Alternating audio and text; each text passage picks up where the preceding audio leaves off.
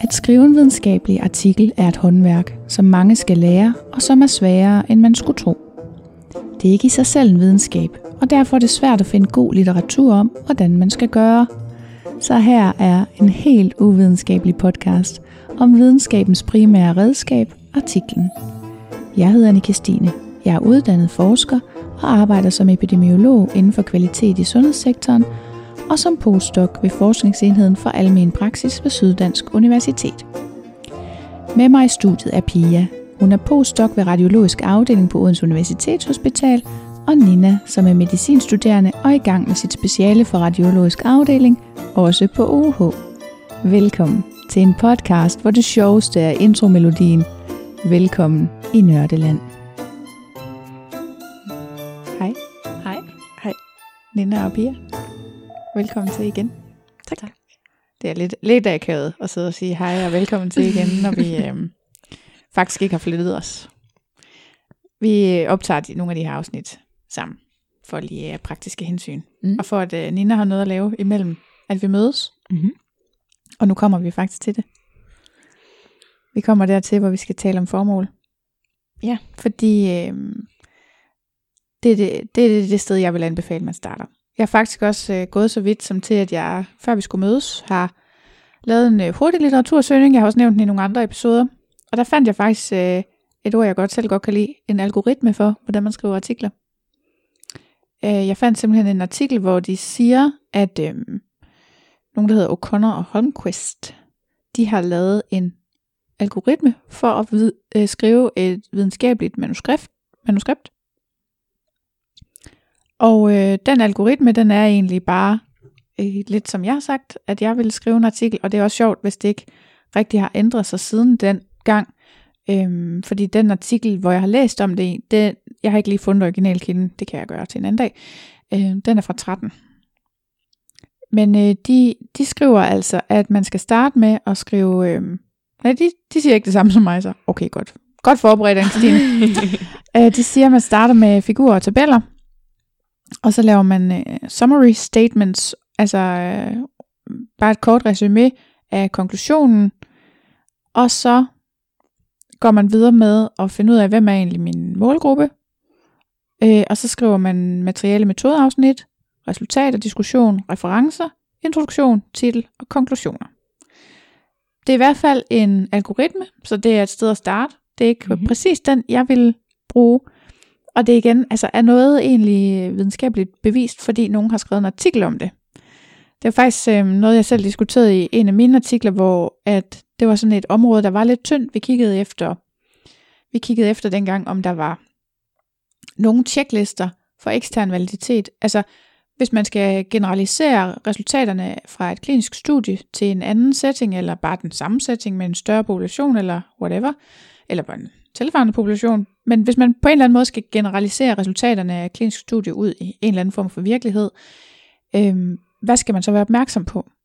Og det sjove var, at ligesom vi sidder her og kloger os på noget, uden at øh, vi egentlig har dokumentation for, at det er sådan, man skal gøre det, så, øh, så er det også sådan inden for den verden med ekstern validitet.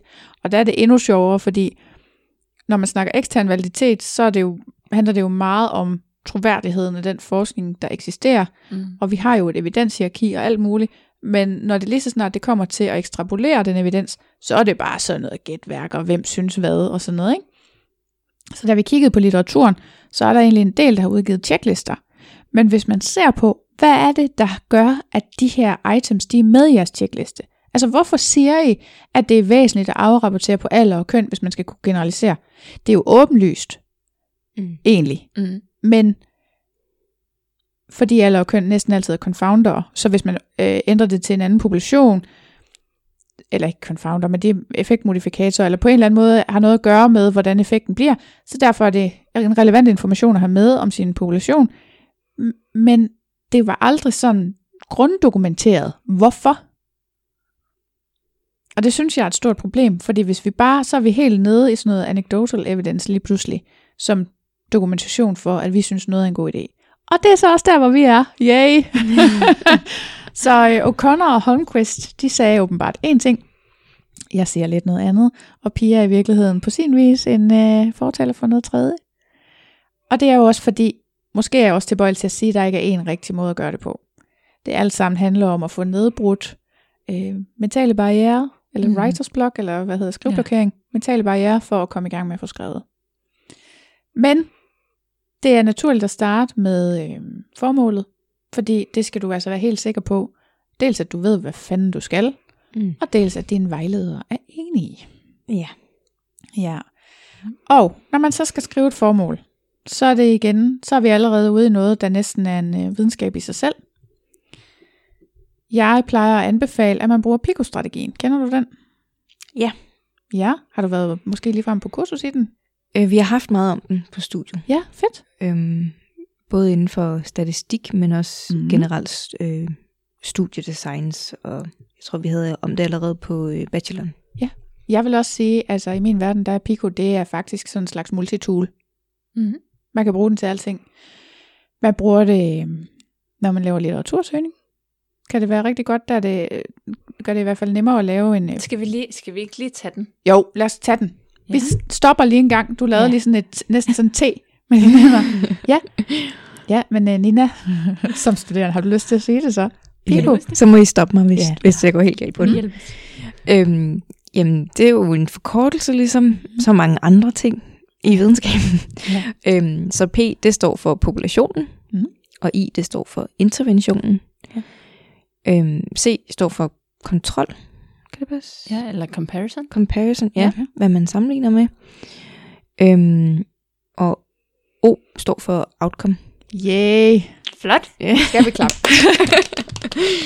Der er også nogen, der siger Picos. Ved du så, hvad S'et står for? Nej, den har jeg ikke hørt før.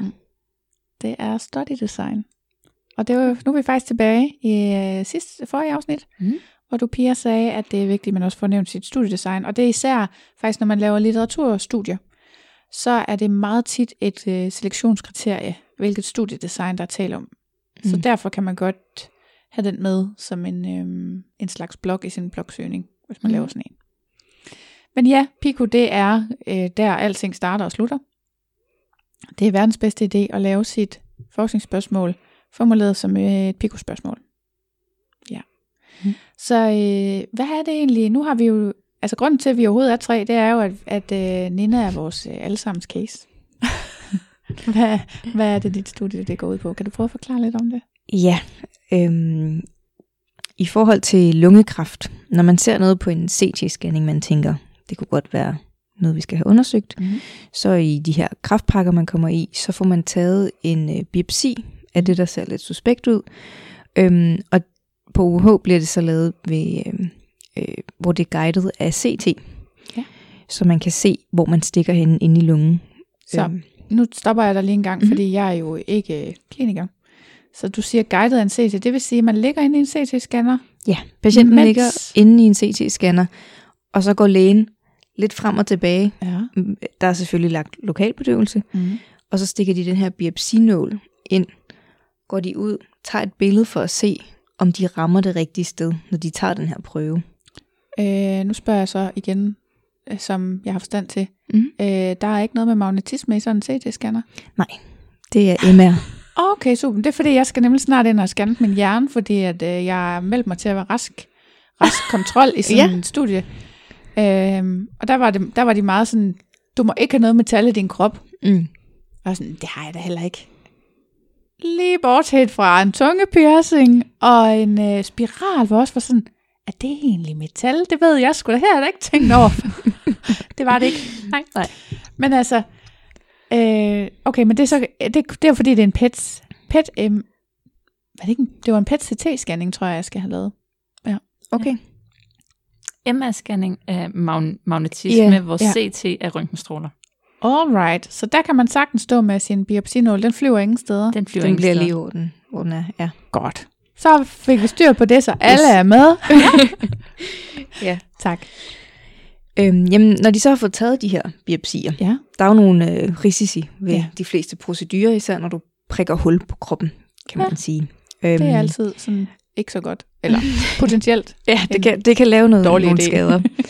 øhm, og de to hyppigste ved, ved den her type biopsi, det er en blødning, mm. eller øh, det man almindeligt kalder en punkteret lunge, Ja. hvilket lyder voldsommere, end det er. Ja.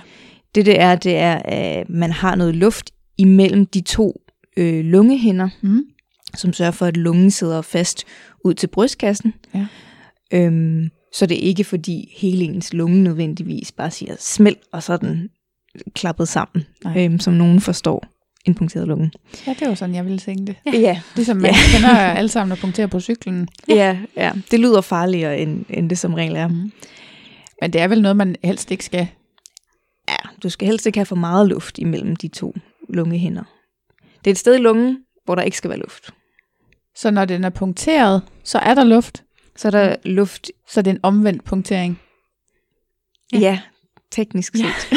det har jeg aldrig tænkt over. Nej. Nej, det er rigtigt. Oh my god. Nå. Ja, Nej, for jeg tænkte også, er det ikke noget med, at der skal være sådan noget væske derinde? I virkeligheden? Nej, skal der ingenting være? der skal Nej, helst ikke være Der er noget, nej. undertryk mellem de to lungehinder. No. Mm. Normalt. Alright. Ja. Alright, godt. Øhm, så øh, for at tjekke, at, øh, at de ikke har fået en punkteret lunge, Ja. så får de lov at vente i to timer i et observationsrum, og så får de lavet et røntgenbillede. Ja. Sådan et helt almindeligt af brystkassen, mm. som der bliver lavet rigtig, rigtig mange af. Mm. Øhm, hvor man så kan se, om der er luft øhm, Ja. Øh, imellem de to hænder. Ja. Det vi så kigger på, det er øh, at bruge ultralyd Mm. i stedet for Mm. øhm, i den her observationsperiode, øhm, hvor vi bruger sådan en bestemt ultralydsprotokol for lungerne. Mm. Øhm, og man kan godt se på ultralyd, hvis, hvis der er luft imellem de her to hænder. Ja, Øhm, så vi scanner hver halve time øhm, med ultralyd. med ultralyd mm. i Mhm. de her to timers ventetid. Mhm. Øhm, og så kommer der et par forskellige studier ud af det. Det bliver til i hvert fald to, måske mm. tre artikler. Ja. Altid en god idé. Mm. Øhm, mit specifikt kommer så til at handle om øh, at kigge på udviklingen af den her øh, øh, punkterede lunge i, i de her to timer. Nu ved jeg, hvorfor du synes, det er et observationelt studie. Yes, yes, yes. Yes, mm. for så kan man kigge på, hvor stor den er med Ja. ultralyd. Ja, Og når vi så scanner gentagende gange, ja, så kan vi sige, jamen vokser den, bliver den mindre, Ja. og, og kigge lidt på det. ja. Mm. Okay, spændende. Godt. Jeg troede jo, at du skulle se på forskellen mellem øh, røntgenbilledet og ultralydsscanningen, eller nø, og nø, Mm. eller en bestemt af dem, eller et eller andet. Det er der en anden, der skriver om. Det er den anden del af projektet. All Ja. right. og det er jo så et andet studiedesign, selvom I jo faktisk bruger det samme studie. Samme data Fordi til det er jo sådan noget diagnostisk Accuracy. accuracy. Hvad hedder det på dansk? præcision. Ja. Ja. ja. ja.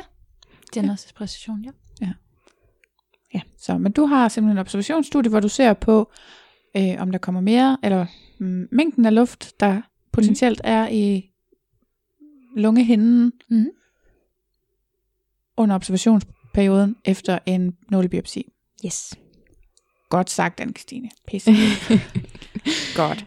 Så, hvem er dine patienter? Det er alle dem, der får taget en øh, CT-vejledt øh, lungebiopsi på UH. Uanset om det er for cancer, eller om det måtte være noget andet. Øh, de får dem regel lavet, fordi de er i et, i et cancerpakkeforløb. Mhm. Mm. Øh, men grunden til, at man tager biopsien, det er for at se, om det er cancer, Ja. og hvilken slags. Så det ved vi ikke på forhånd. Okay, så det er faktisk ikke et kriterie. Det er ikke et Nej. inklusionskriterie. Nej, okay. Ja. Og det vil sige, at OUH er også en afgrænsende faktor. Så Ja. det er patienter på OUH, ja. Ja. Og interventionen, hvad er det? Jamen, der har jeg så været lidt i tvivl, fordi det, det er jo ikke sådan en traditionel intervention, hvor Nej. at, at det ændrer noget for patienten, at Nej. jeg scanner dem. Det er. Øhm, så der har jeg været lidt sådan, jeg har heller ikke brugt Pico indtil Nej. videre, fordi Nej. jeg nemlig har været sådan, jamen jeg intervenerer ikke, jeg observerer. Mm. Ja. Men det er jo også sådan med Pico, at der er, findes alternativer. Mm. Der er noget, der hedder en spider, som vist nok er til kvalitative studier. Mhm. Nej, Jeg, jeg ved ingenting om kvalitativ forskning, så jeg sidder bare og ryster på hovedet, fordi jeg ikke ved det. Nå, okay. Så det var ikke, fordi det var forkert. Øhm, men jeg har faktisk engang, det, og det er jo også lidt pinligt, for jeg har faktisk engang været igennem, i gang med et litteraturstudie af, øh, hvilke øh, vejledninger, der er, fordi PICO er netop lavet til randomiseret kontrolleret studier. Mm. Ligesom at consort statement er lavet til randomiseret kontrolleret studier. Så lige så snart Mm. man skal bruge det til noget andet, så passer, så passer skoen sgu ikke så godt. Så kan det godt, vi kan godt være ude i sådan en øh, askepot-situation. Er det ikke hende, der får Klip en hæl og... huggen hæl og klippe en Ja. tå? Ja. ja. Men rent faktisk, så er der ikke, der er ikke lige så mange alternativer til Pico, som der er til Consort. Mm. Så når vi taler om, om Pico, så plejer jeg altid netop at simpelthen møffe den fod ned i, uanset om den passer dårligt. Mm. Fordi øhm, vi har ikke så gode alternativer. Det ville være lækkert, hvis nogen lige gad sidde og udvikle tilsvarende redskaber. Så jeg vil sige det på den måde, jamen nej, du har muligvis ikke en intervention, men hvis du nu skulle pege på noget, der kunne være sådan lidt interventionsagtigt, for eksempel noget, du gør med en slags scanner, noget, der begynder med U, hvad tror du så? Så vil det være ultralydsscanningen. Det er nemlig rigtigt. Og så har vi jo det store problem igen, fordi når vi så siger mm. komparator, hvad er så komparator? Der er ikke nogen. Nej. Det er simpelthen bare tiden, der går. ja, det må så være de tidligere scanninger, vel, Ja, yeah, for den samme patient, Ja. at man sammenligner med. det kan man sige. Men der er ikke sådan en alternativ strategi, som der vil være i et randomiseret studie. Altså hvis vi, eller i det her diagnostiske studie, hvis vi nu ser på øh, det overordnede studie, så vil komparatoren jo netop være den, øh, hvad var det nu, det hedder, røntgen, yes. Røntgenbillede, man får taget af lungerne Ja. i stedet for. Ikke? Mm. Så der har man en clear-cut komparator. Mm. Det har du ikke. Du har bare tiden, der går. Øv, bøv. Sådan er det at være epidemiolog. det er fint nok. Øhm, fordi selvom du ikke har en komparator, så den snak, vi har nu, tænker jeg, gør det tydeligt, at du skal skrive noget i dit formål om, at øh, det er den her intervention, som er ultralydsscanninger over tid, og du ser på udviklingen. Mm. Ikke sandt? Og outcomes, hvad har du der? Pas.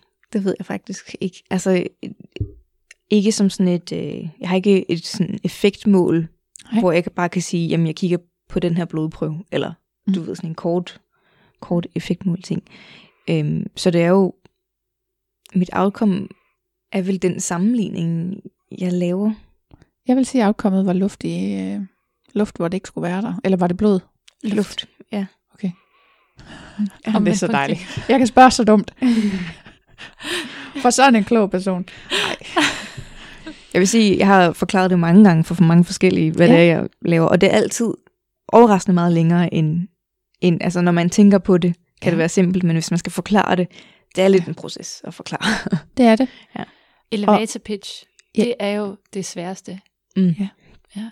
Ja. De der, hvor man har to sekunder, når man står til en konference, og lige pludselig så står ham den store stjerne, der forsker mm. inden for det samme, og spørger, nå, Hvad laver du så? Ja. Der vil jeg også sige, hvis man hedder Anne Christine og er epidemiolog, så er man allerede bagud, fordi inden man er færdig med at sige, hvad man hedder, og hvad man laver, så keder folk sig, ikke også? Jeg har tomme i blikket. Men det er nemlig rigtigt. Jeg plejer også at sige, at øh, nu sagde jeg før, at øh, Pico det var sådan en slags multitool, der kunne bruges til alt. Mm. Det kan bruges til litteratursyn, og det kan bruges til elevatortalen, har jeg faktisk også selv øh, skrevet og plejer at sige, når jeg underviser. Øhm, fordi det netop er der, vi sætter fokus. Jeg har arbejdet meget tidligere i mit liv med noget, der hedder Mini-MTV, og nu ved jeg ikke, om jeg får introduceret noget, der er sådan lidt dumt at introducere. Det her er jo en øh, fucking nørde-podcast, så vi kommer altså til at snakke om noget, der er lidt nørdet. Og MTV, det står kort for medicinsk teknologivurdering, og det er egentlig bare en slags øh, vurdering af øh, nye medicinske teknologier, så det kan være alle mulige former for behandling eller, eller redskaber til behandling. Og det, der er gennemgående for en dansk medicinsk teknologivurdering, det er, at den ser på den kliniske effekt, altså virker skidtet. Den ser på organiseringen. Har vi et lokale at stille den i? Øh, kræver den noget særlig uddannelse? Kræver den en særlig strømforsyning? Skal den stå i kælderen, hvor der ikke kommer stråler alle mulige steder? Den slags. Så det er organiseringen. Så kigger vi på, øh, hvad siger patienterne? Er det etisk forsvarligt? Kan de lide det? Er det... Øh, er det noget, der har andre øh, konsekvenser for dem, som ikke handler måske om deres behandling, men som på andre måder. Jeg kan huske, jeg arbejdede engang med øh, faldforebyggelse på sygehusene, og vi kan jo godt sikre, at der er ingen patienter, der falder, hvis vi bare binder dem alle sammen fast til sengene. Ja. Ja, måske en dårlig idé af andre årsager, men ikke? som patientperspektiv har man altid med, og så selvfølgelig økonomien, fordi hvad koster det? Mm. Vi lever ikke i et, øhm, et vakuum. Alting er prioritering, og Mm. hvis øh, der går en million til øh, kræftbehandling, så er der en million, der ikke går til behandling og grus der. Mm. Ja. Og sådan er vilkårene bare. Men dengang jeg arbejdede med MTV, så startede vi også altid med Pico-spørgsmålene, fordi, øh, og især en mini-MTV, der er den bare knivskarp formuleret, fordi der er det, altså patienter, mænd og kvinder, alder, den her afdeling på det her sygehus, altså den er virkelig snæver. Øhm, hvor man kan sige, at i en videnskabelig artikel, så kan den godt være noget bredere, men den skal stadigvæk være snæver. Altså fordi, som I selv siger, I har jo faktisk øh, et studie, der bliver til tre artikler. Mm. Og de tre artikler har lille, lille forskel i deres piko, alle tre. Mm. Ellers så var det ikke tre artikler. Nej. Men det er måden at stille skarp på, hvad det egentlig er, at din forskning handler om. Du ligner en, der vil sige noget, Pia. Nej. Så altså, jeg vil sige, at outcome, det var... Øh, altså, måler I ikke på mængden af luft i, øh, i lungehinden? Jo, vi måler størrelsen, kalder vi det. Ja. Størrelsen af den, den punktering, Ja. der er. I måler det ikke binært sådan punktering, ja nej, for der kommer altid en, eller hvad? Eh, nej, Nej. der kommer ikke altid en. Øhm, men især fordi jeg kigger på udvikling, så er det Ja. ja. vigtigt at vide størrelsen. Okay, så du, du piller du faktisk dem ud, der har en punktering? Mm. Så alle dem, der ikke har en punktering, kigger du slet ikke på dem? Jo. Okay. Dem, dem, altså jeg fortsætter med at scanne dem, for det kan være, at de får den lidt forsinket. Ja. Øhm, Så- men vi inkluderer også dem, der ikke får en punktering. Okay, så i dit datamateriale, der er der nogen, der har, og nogen, der ikke har, og for Mm. dem, der har, så ser I også på størrelsen. Og udviklingen, hvordan de udvikler sig over tid. Altså Ja. ja. bliver Mm. det her luft mindre eller mere? Eller bliver det så meget, at vi faktisk skal hen og have lagt et dræn og flytte patienten op på en afdeling, i stedet for at de ligger nede på radiologisk afdeling? Ja. Mm. Ja, så det lige frem bliver sådan en, ej, jeg har også arbejdet med øh, screening. Mm. Det er også bare noget pis, hvis folk kommer ind raske og ud syge, ikke? Mm. Øhm, fordi man, for eksempel med, øhm, når man screener for kolorektal cancer, så starter man med en afføringsprøve, og hvis den er positiv for blod, så får man et kamera op i numsen, og det kan altså desværre godt gå galt, så man får en, øh, et hul i tarmen. Det er ikke Ja. så godt. Mm. Det kan vi ikke lide. Nej. Det forsøger vi at undgå, men øhm, i forhold til, hvor, altså hvor hyppig den mm, fejl, øh, Komplikation. komplikation er, Mm. i forhold til øh, at finde de cancer, så kan det indtil videre godt svare sig. Mm. Yes. og hvis vi lige skal gøre den fuldstændig færdig, fordi din, jeg tænker, din litteratursøgning skal jo også følge det her princip. Ja. Så øh, hvis vi lige ser på study design, så siger du, det er et observationsstudie. Mhm. Hvis du skal lave en litteratursøgning om det, vil du så kun inkludere observationsstudier? Altså i for, det tænker jeg kommer lidt an på, hvad jeg øh, skal bruge Mm. informationen til fra artiklerne. Ja. Fordi for eksempel i baggrundsafsnittet, Ja. ja. der er det jo relevant for mig at sige, jamen, er der nogle andre, der har kigget på, hvor god Ja. ja. ultralyd er til overhovedet at lave den her undersøgelse, som jeg bruger? Ja. Øhm, så det korte svar vil jo være nej. Lige præcis. Det vil være en dårlig idé at afgrænse din søgning til kun at lave, altså have Mm. andre studier, der har samme øh, studiedesign som dig selv. I hvert fald til den her problemstilling. Så er der lige, nu har jeg et spørgsmål, nu ved jeg, hvor meget Pia, Mhm. vi har faktisk snakket sammen, før vi mødtes i dag. øhm, du ser på udviklingen over tid. Mm-hmm. Så tænker jeg jo på, øhm, hvor mange patienter skal der til, for at du kan vise en forskel i, hvad det ved jeg ikke, hvad måler du i kubikcentimeter, eller hvad måler du i? Øhm, centimeter, man måler, Centimeter hvor, langt, luft. hvor langt væk øh, Fra Grænsen går. Ja. fra øh, enten sternum eller klaviklen, alt efter hvordan de sidder. For luften vil jo gerne opad. Okay, sternum, det er brystbenet. Yes. Og hvad sagde du, den anden var? Øh, kravbenet, Ja, hvad Ja. kaldte du den? klaviklen. Yes. jeg var rigtig tavlig at bruge de medicinske ord. det gør ikke noget. Jeg tror, at de fleste, der lytter til den her podcast, det er i hvert fald en eller anden form for sundhedsvidenskabelige forskere. Mm. Det, vil jeg, det kan godt være, at andre også kan få fornøjelse af den. Øh, børn eller... Kloge børn. Ved, hvad, hvor, hvor mange der synes, den her kan være sjov. Tidlig indoktrinering. Forældrene bare sætter den på.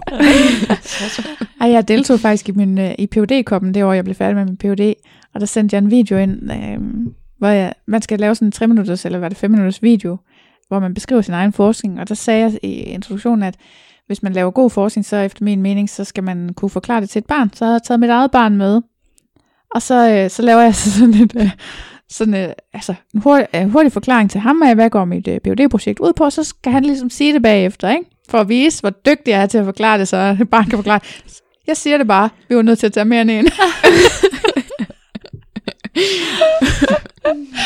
Men okay, man lærer lidt formidling hen ad vejen. Ja, ikke? ja. Ja. De behøvede jo kun at se en af videoerne. Det er Og også han lige, lærte det til sidst. Han lærte det til sidst. Ja. er det lige at vurdere, sådan, hvem man snakker med, hvor meget de ved.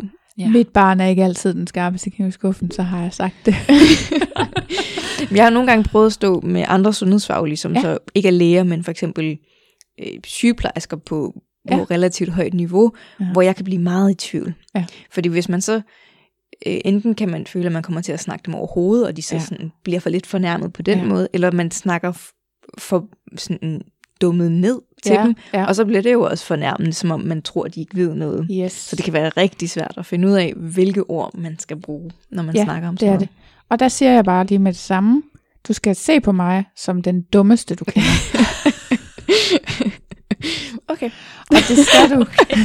det skal du i Godt. Og det skal du i virkeligheden også et langt stykke hen ad vejen med dine læsere. Ja.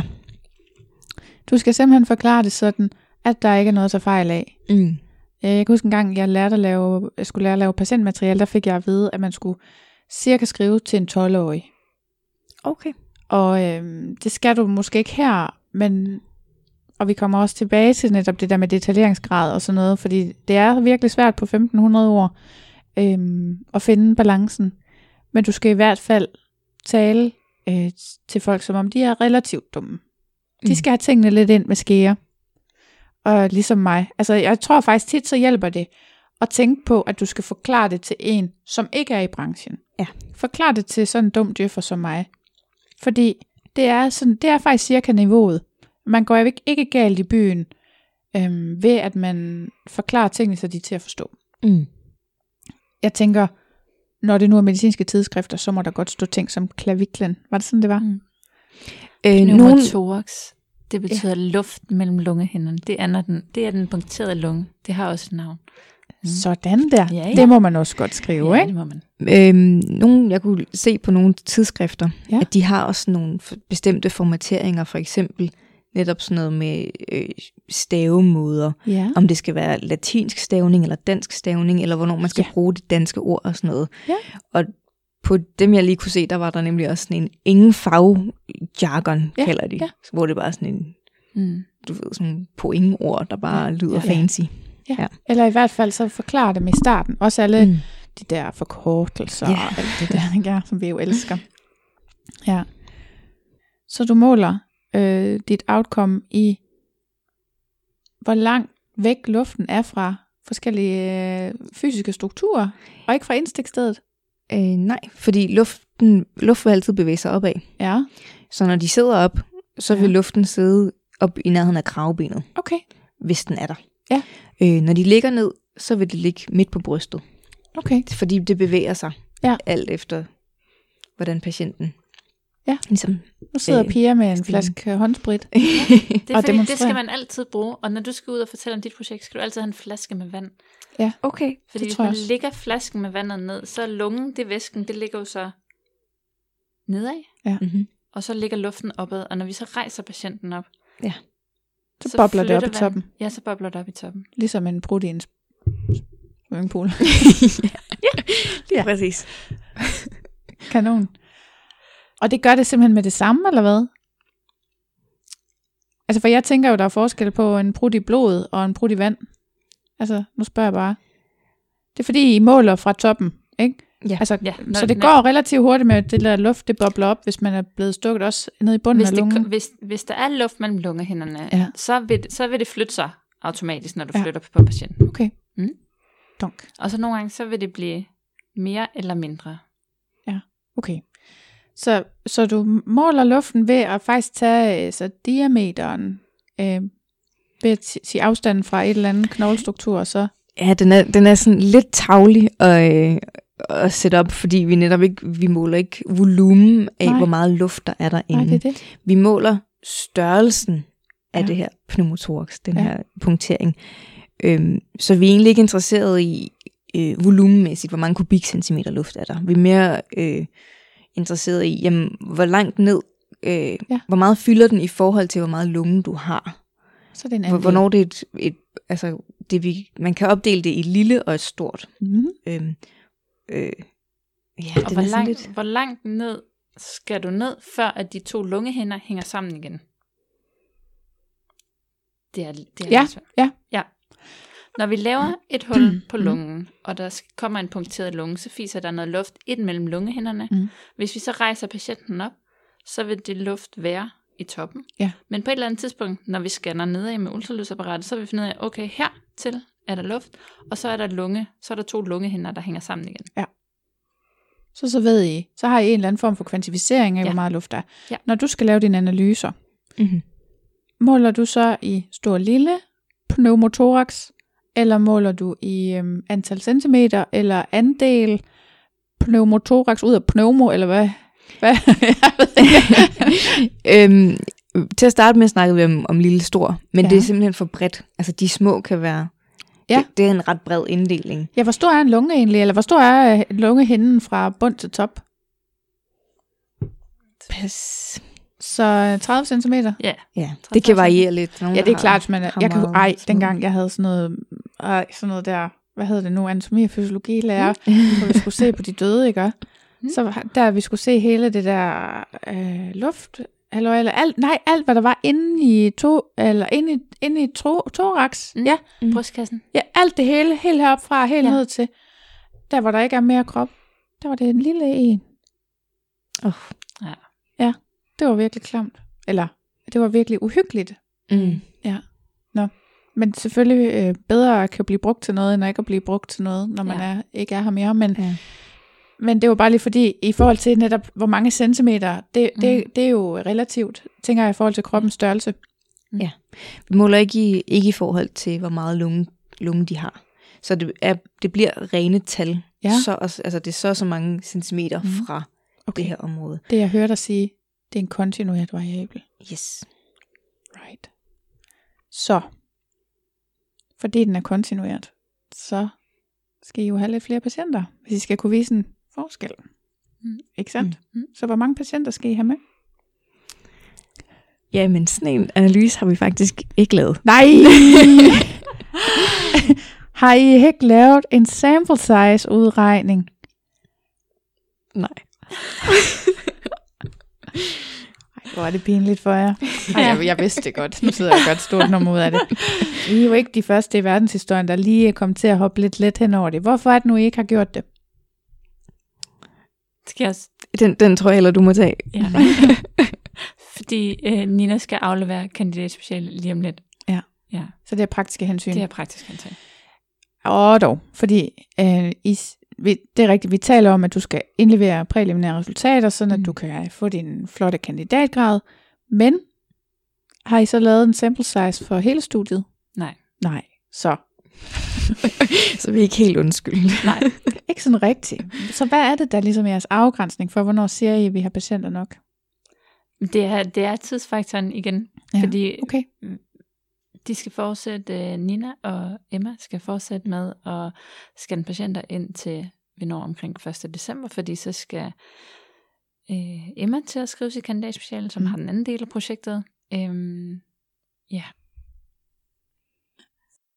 Og så skal man tænke på, at det er Nina og Emma, der går og laver alle de her scanninger, og de er jo blevet super seje til at lave Mm. mm. de scanninger, hvor Mm, hvis ja. det er noget andet personale, der står i det her øh, rum, observationsrum, og de måske er der en gang hver anden uge, Ja. så er Ja. det ikke sikkert, at de kan udføre Nej. med Ja. samme niveau. Eller hvis man så skal til at bruge uddannelse på at certificere dem inden for Ja. lige præcis den måde, så man er sikker på, at det bliver lavet godt nok.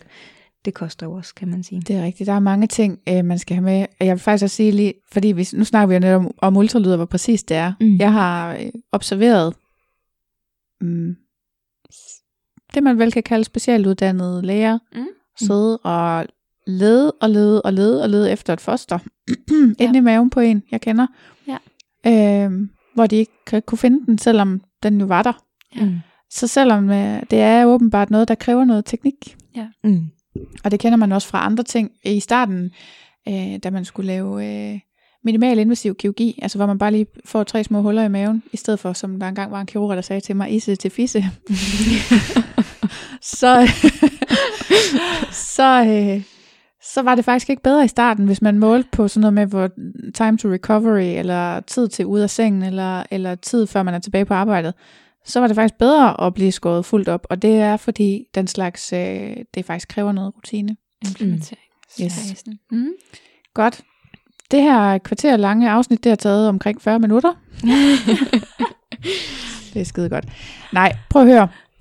Vi er nødt til lige at få rundet af i forhold til, nu jeg lader mig lige lukke øh, stikprøveberegningen. Min pointe er bare, at der kan godt være nogle etiske grunde til, at man skal lave stikprøveberegningen, og i, at øh, måske er det ikke for sent. Måske synes jeg faktisk stadigvæk, hvis det var mig, at I skulle tage og få den lavet, Mhm. fordi hvis det er sådan, at det som praksis i jeres afdeling vil være bedre på et, at ved en eller anden tærskel og indføre den nye behandling med ultralyd, jamen så skal I jo gøre det der. Så skal I jo ikke blive ved med at undersøge det. Man kan sige, at de her patienter lider jo ikke overlast ved, at de får øh, tre eller fire ultralydsscanninger, mens de venter på deres øh, røntgen. Så på den måde er der ikke så store etiske problemer i det. Men, men øh, det, det, der, er, øh, der er faktisk et mega uhyggeligt studie øh, med øh, antibiotika før operation for, øh, hvad er det, blindtarmsbetændelse? Det kan sagtens være. Øhm, hvor at, øh, at det i altså sådan noget 20 år efter, at det egentlig, der var tilstrækkeligt med dokumentation for, at man skulle give antibiotika før, så fortsætter man med at lave kliniske studier ud i de blå tåger, Mm. øh, og det er flere tusind patienter, der indgår i kontrolgruppen, Ja. som altså ikke får antibiotika. Ja. Mm. Så derfor er der, der er en eller anden grund til, at man står, skal lave en stikprøveberegning, uanset om det er øh, bare for at vide, øh, hvor mange patienter vi skal have med. Det, der kan også være etiske aspekter i, at man ikke skal blive ved. Så, så galt går det nok ikke for jeres studie. Mm. Men så er det sagt. Må jeg bare lige for at forstå ja. Ja. det rigtigt, i, lige i den her konstellation, hvor at det faktisk er det andet studie, som først blev skrevet i december, Mm. øh, som kigger på ultralyd i forhold til røntgen. Ja. Vil man så sige, jamen midt i august, der har vi faktisk så mange, vi skal have med. Så der vil man skulle kigge på, om det var godt nok, eller om det var om bedre. Det vil jeg synes. I hvert fald, Ja. hvis, vi, hvis vores primære beslutningsgrundlag det er etikken. Okay, yes. Det var bare lige for at have, ja. Den, have den med i, ja. Ja. i specialeskrivningskonstellationen her. Ja. Ja. Okay. Godt. Så, nu har du øh, mundtligt fortalt, hvad dit piko var. Vi må aldrig se dig skrive det skriftligt. Men øh, prøv at se, om du kan gøre det i en enkelt sætning. Yes. Øh, man kan sige, du kan jo godt i hvert fald formulere det som en enkelt sætning. Mm. Og det var måske en udmærket, eller to måske, hvis du virkelig ikke kan begrænse dig. Øh, og det synes jeg måske, vi så skal starte med næste gang, og høre, hvad du har fundet på. Er det en udfordring, at jeg skriver på engelsk? Skal det være på dansk? Det skal ikke være på dansk. Fint. Du skriver på engelsk. Vi kan, jeg tænker, vi godt kan tale engelsk, og det kan vores lyttere også. Ja, super. Og hvis ikke de kan, så er det bare ærgerligt. så er det, så er det bare ligesom at være djøffer, hvor man ikke forstår, hvad der sker. Jeg kan faktisk... Øh, nå, skal vi lige... Lad os lige runde af. Så, formålet skal beskrives som Pico-spørgsmål. Vi har talt om, hvad dit Pico-spørgsmål skal være, Nina. Mm-hmm. Og øh, det er opgaven til næste gang. Yes. Tak for i dag. Tak for det. Tak for det. Jeg håber, du har nydt denne lille bid af artikelskrivningens kage. Hvis du vil bidrage til podcasten, se hvad der sker bag om mikrofonerne, eller deltage i et fællesskab for nørder om artikelskrivningens fine kunst, kan du følge med på Instagram på profilen publipro.dk. Jeg har også en hjemmeside, den hedder også publipro.dk, og ellers kan du finde mig på LinkedIn eller andre sociale medier under Anne-Kristine Dyrvig. Tak for nu. Vi ses i Nørdeland.